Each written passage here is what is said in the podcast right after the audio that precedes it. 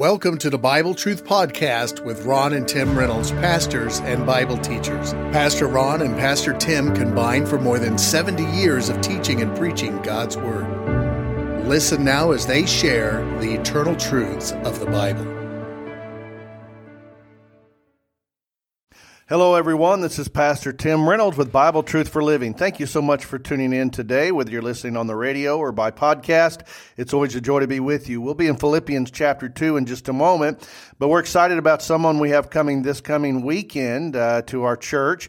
First of all, this Saturday, August the 5th, is our monthly Man Alive prayer breakfast. We're excited to have Pastor Kevin Bernard uh, he is the pastor at New Horizon Baptist Church in Ward, Arkansas. Brother Kevin is from this area, and uh, he's going to be with us this Saturday at 8 o'clock to speak at our men's prayer breakfast. So you'll really enjoy Brother Kevin. He does a great job. He's just a wonderful person, and uh, we encourage you to come out, men, and get a free hot breakfast, great time of fellowship, and hear Brother Kevin. And then Sunday morning, uh, Brother Kevin will be back with us next week, Sunday, August the 6th, in our 10 o'clock service at Mount Vernon Baptist Temple.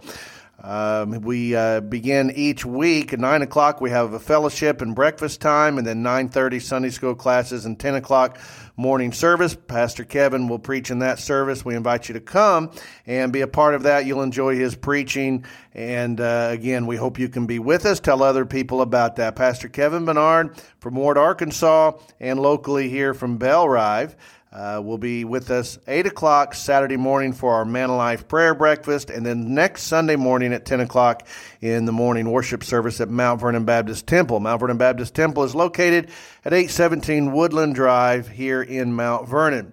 We're continuing our three part message titled United We Stand. We're looking at Philippians chapter 2. Last week we looked at verse 1, and uh, this week we will look at verse 2, but I'll read them both together uh, to uh, make sure that we go over everything and uh, we're all up to speed, as they say, all right? The, Paul, the Apostle Paul writes, If there be therefore any consolation in Christ, if any comfort of love, if any fellowship of the Spirit, if any bowels and mercies. We covered that last week.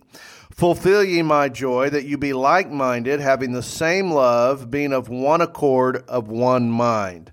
That's the verse we will be focusing on in today's message. The story is told of a city slicker family who moved out west and purchased a cattle ranch. A friend came out to visit one day and asked, What did you name the ranch? And the owner said, Well, I wanted to name it the Bar J Ranch. My wife favored the Susie Q Ranch. Our son wanted the Flying W Ranch. And our daughter liked the Lazy Y Ranch. And we just didn't know what to name it. And the man said, Well, what did you decide on? And he said, Well, we finally settled on the Bar J, Susie Q, Flying W, Lazy Y Ranch. Quite a big name. And the friend said, Okay, so where are all the cattle? And the man said, Well, none of them survived the branding. You know, so uh, it's hard for anything to survive when you don't have unity. They couldn't agree on a name. And that's true in a marriage, it's true in a business, it's even true within a local church. In the text we're looking at in Philippians chapter 2, the Apostle Paul is asking the church to fulfill or complete his personal joy by exhibiting unity within the church. You know, I believe that a marriage will be filled with joy when spouses are unified. Uh, parents are joyful when their children are unified and getting along. A boss, a manager is joyful when employees are unified. A coach is joyful when a team is unified. And yes, a pastor is joyful when the congregation is unified. The Bible says in Psalm 133 and verse 1 how good and how pleasant it is for brethren to, to dwell together in unity. Now, we last week looked at the appeal for unity in verse 1. Today we're going to look at the approach to unity as we study the four traits of unity the Apostle Paul, through the Holy Spirit, gives us. Number one, the Bible tells us that unity is to be mindful. He says there in verse 2 Fulfill you my joy that you be like minded. How are we to be like minded? Well, I think, first of all, in our efforts. That means that all of us within a local church, the churches I happen to pastor, Mount Vernon Baptist Temple, Waltonville Community Church, or wherever you seem, uh, or, rather wherever you uh, go to church at, uh, you need to be unified in your effort. What are those efforts as a church? Well, I think those efforts include prayer, certainly. uh, Bible study, uh, church attendance, witnessing, serving, all of these things are part of the efforts of a local church. Now, remember this within the local church, you have different believers with different gifts, and they may not be the same gifts, but the goals behind the gifts should be the same. Listen to what the Bible says in 1 Corinthians 12 verses 4 through 6. Now, there are diversities of gifts, but the same Spirit. There are differences of administrations, but the same Lord. And there are diversities of operations, but it is the same God which worketh all in all. So there may be different gifts. Different people, even with those gifts, may use those gifts in different ways. For example, if you have the gift of teaching, uh, you may uh, enjoy teaching uh, little children, you know, in the, the, preschool age or kindergarten age. Others would say, no, I don't like that group of uh, people to teach, but I like to teach teenagers, or maybe it's senior adults, whatever the case is, whatever your gift is, the same goal should be in mind, and that is to reach everyone for Christ. In fact, verse 12 of the same chapter says, For as the body is one and hath many members, just like your physical body, and all the members of that one body, being many, are one body, so also is Christ. So, like your physical body has arms and legs and fingers and toes and all of those things, so it is with the body of Christ. Different members, different people functioning with different gifts, but all with the same effort and goal in mind. You think of a football team. A football team has 11 different players in 11 different positions, but they all head toward the same goal line. If you follow music, an orchestra will have different musicians playing different instruments, but they are all playing the same song. So it is the goal that produces the unity. So we should be mindful in our efforts. And then number two, we should be mindful in our essentials. Uh, Christians and churches sometimes can be guilty of majoring on the minor things and minoring on the major things. We'll talk more about that in just a moment. But I believe there are some essentials that uh, the, uh, those within a local church must be unified uh, in.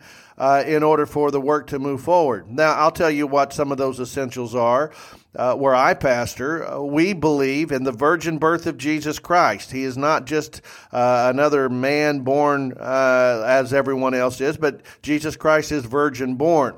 The sinless blood of Christ is essential. He has to be virgin born in order to be sinless because he was conceived of the Holy Spirit. The sufficiency of Jesus Christ is an essential. That means that Christ alone is our way to heaven. Jesus said, I am the way, the truth, and the life. No man comes to the Father except by me. The sufficiency of the blood atonement of Christ. It's nothing else added to it. It's just the blood of Christ that atones for the sins of humanity. I believe that the reality of heaven and hell are essential beliefs. There's a real heaven there's a real hell. All right.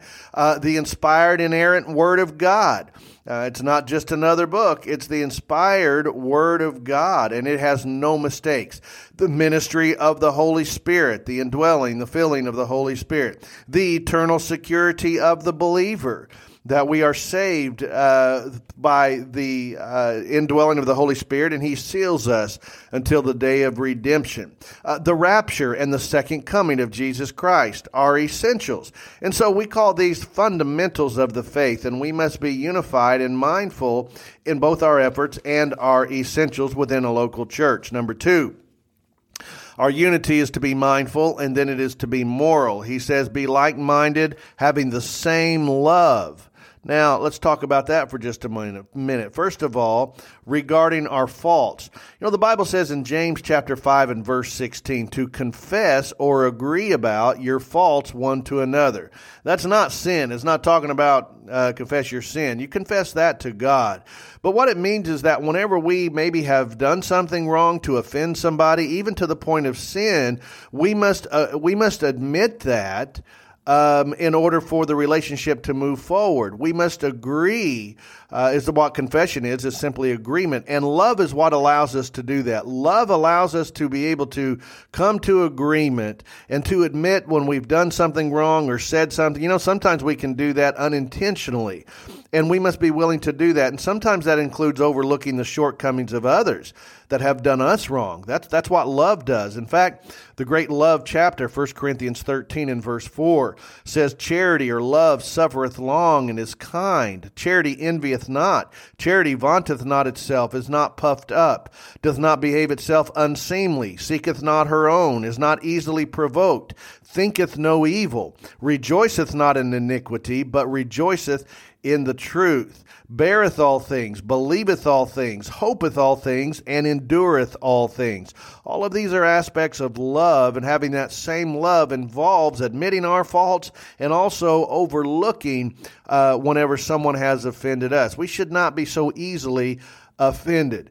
And then also in our forgiveness. What if someone has uh, done something wrong? We ought to be willing to forgive them uh, go to them and, and uh, let them know that you're sorry if you've offended them.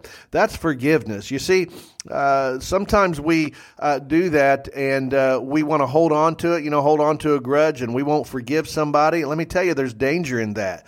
When you harbor unforgiveness towards someone, and uh, you won't let that go, God cannot bless you. In fact, there's a real danger in this. Listen to what Jesus says in Matthew chapter 6, part of the Sermon on the Mount. He says in verse 14, For if you forgive men their trespasses, your heavenly Father will also forgive you. But if you forgive not men their trespasses, neither will your Father forgive your trespasses.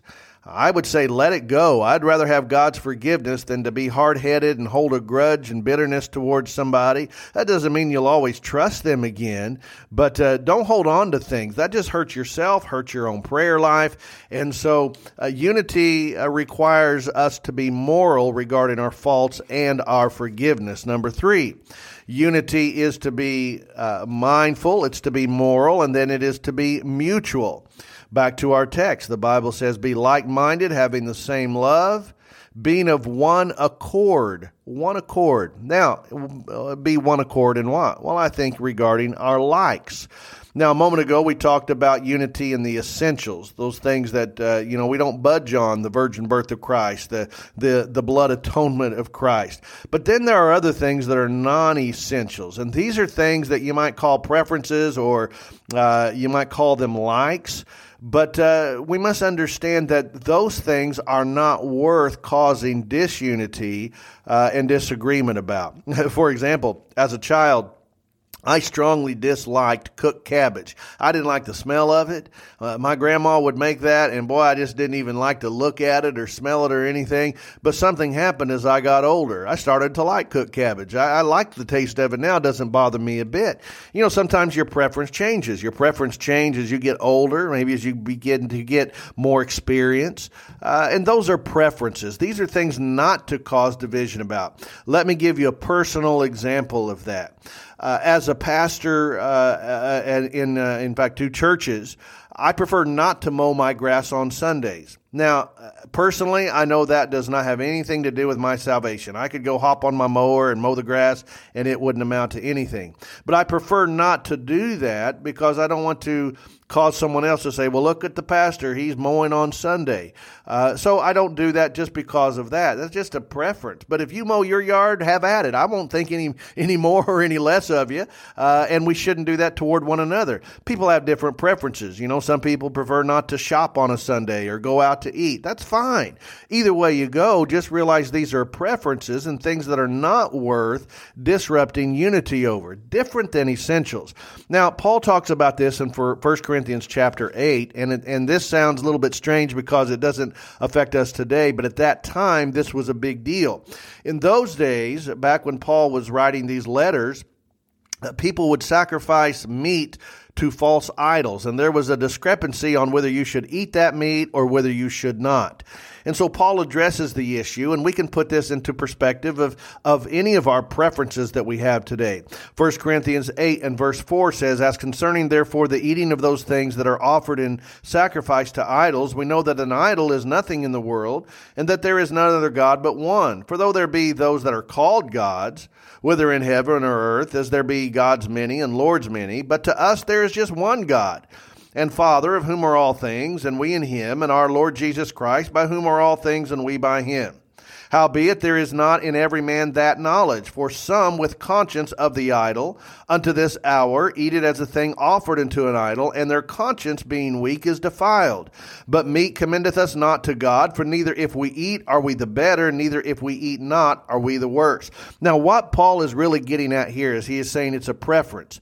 Whether you eat the meat offered to the idol or not, the idol doesn't amount to anything. All right, we know there's one God, so we don't have to worry about that. That shouldn't create division. We that's something you you either like to do or you don't do, and don't squabble over it. However, the next thing in keeping one accord means that we need to be careful regarding our Christian liberty. There may be some things we like to do and we know it doesn't harm our walk with the Lord, but if it's a stumbling block for someone else just because we have the liberty to do it, doesn't mean that we should do it. You know, Paul in another place says, Everything is lawful to me, but not everything is expedient. In other words, I shouldn't do it because it might be something that uh, causes someone else to stumble in their walk. Now, he approaches that in the next verses in 1 Corinthians 8. Listen to verse 9. But meat commendeth us not to God, for neither if we eat are we better, neither if we eat not are we the worse. But take heed or beware lest by any means this liberty of yours become a stumbling block to them that are weak. For if any man see thee, which hast knowledge, sit at meat in the idol's temple, shall not the conscience of him which is weak be emboldened to eat those things which are offered to idols? And through thy knowledge shall the weak brother perish for whom Christ died? But when you sin so against the brethren and wound their weak conscience, you sin against Christ. Wherefore, if meat make my brother to offend, I will eat no flesh while the world standeth, lest I make my brother to offend. So Paul is saying this if someone else who maybe is not so mature in the faith, if they are offended by that, I'm not going to eat the meat just to show them I can do it. He says I'm going to back away from that so I don't trip them up in their in their young faith.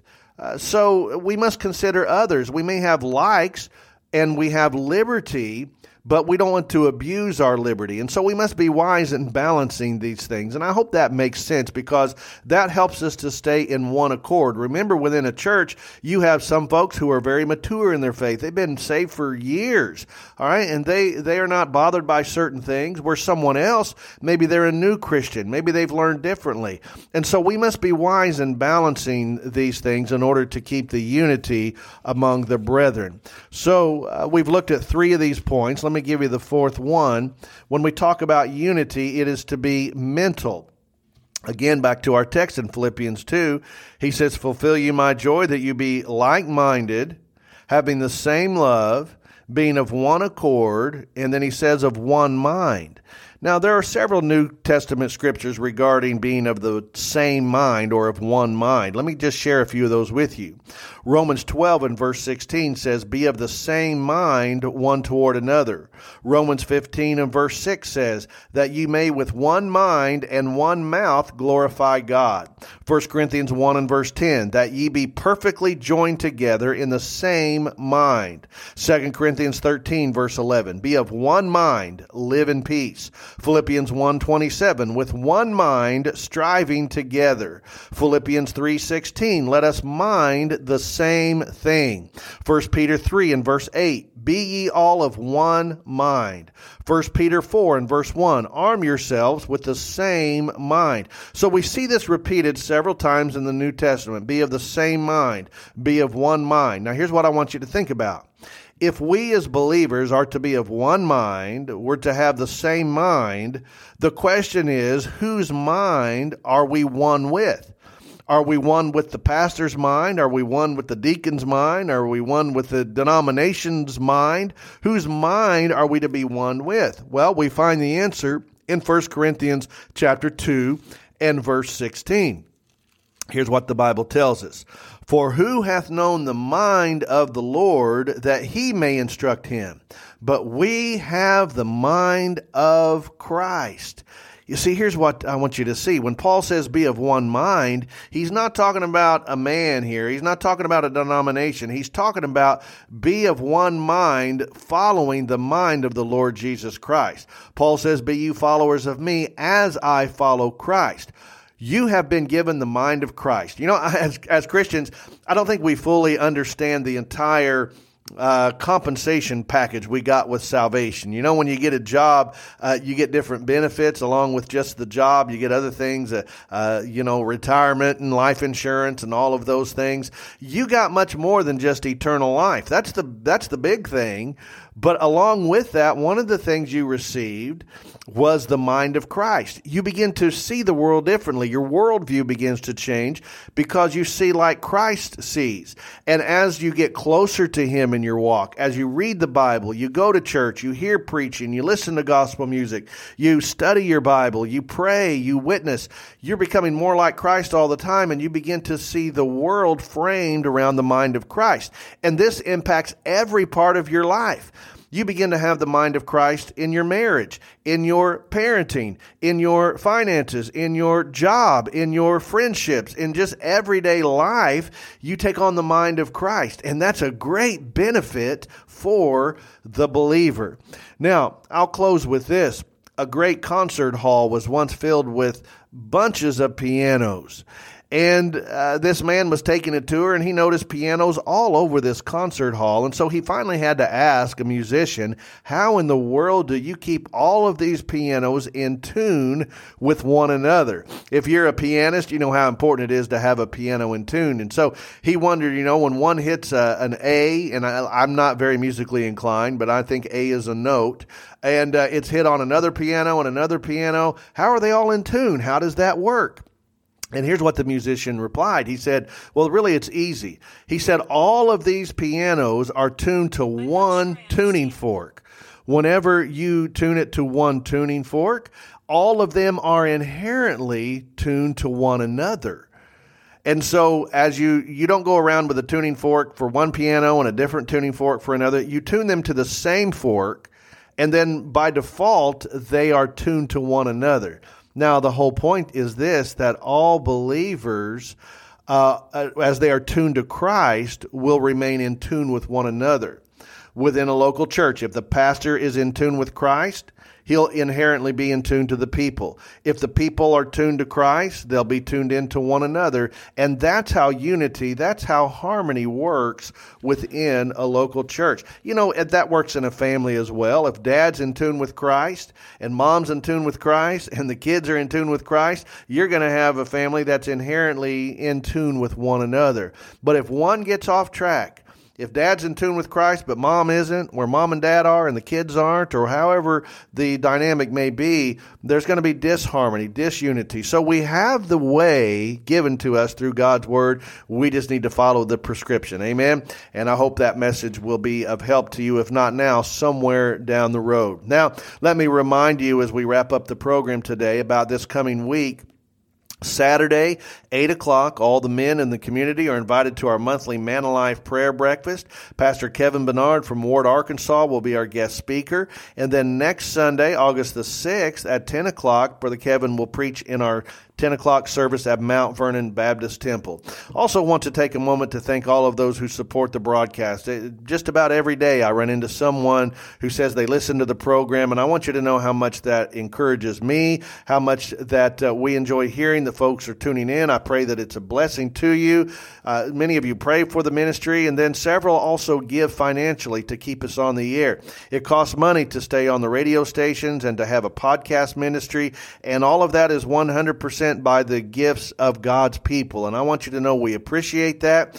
If you have considered that before and you say, hey, I like the preaching and teaching of God's word, uh, I want to be a blessing to the Bible Truth for Living ministry, we encourage you to do that. Do not take that from your local church. Your tithes and offerings belong there. Support missionaries of your own church.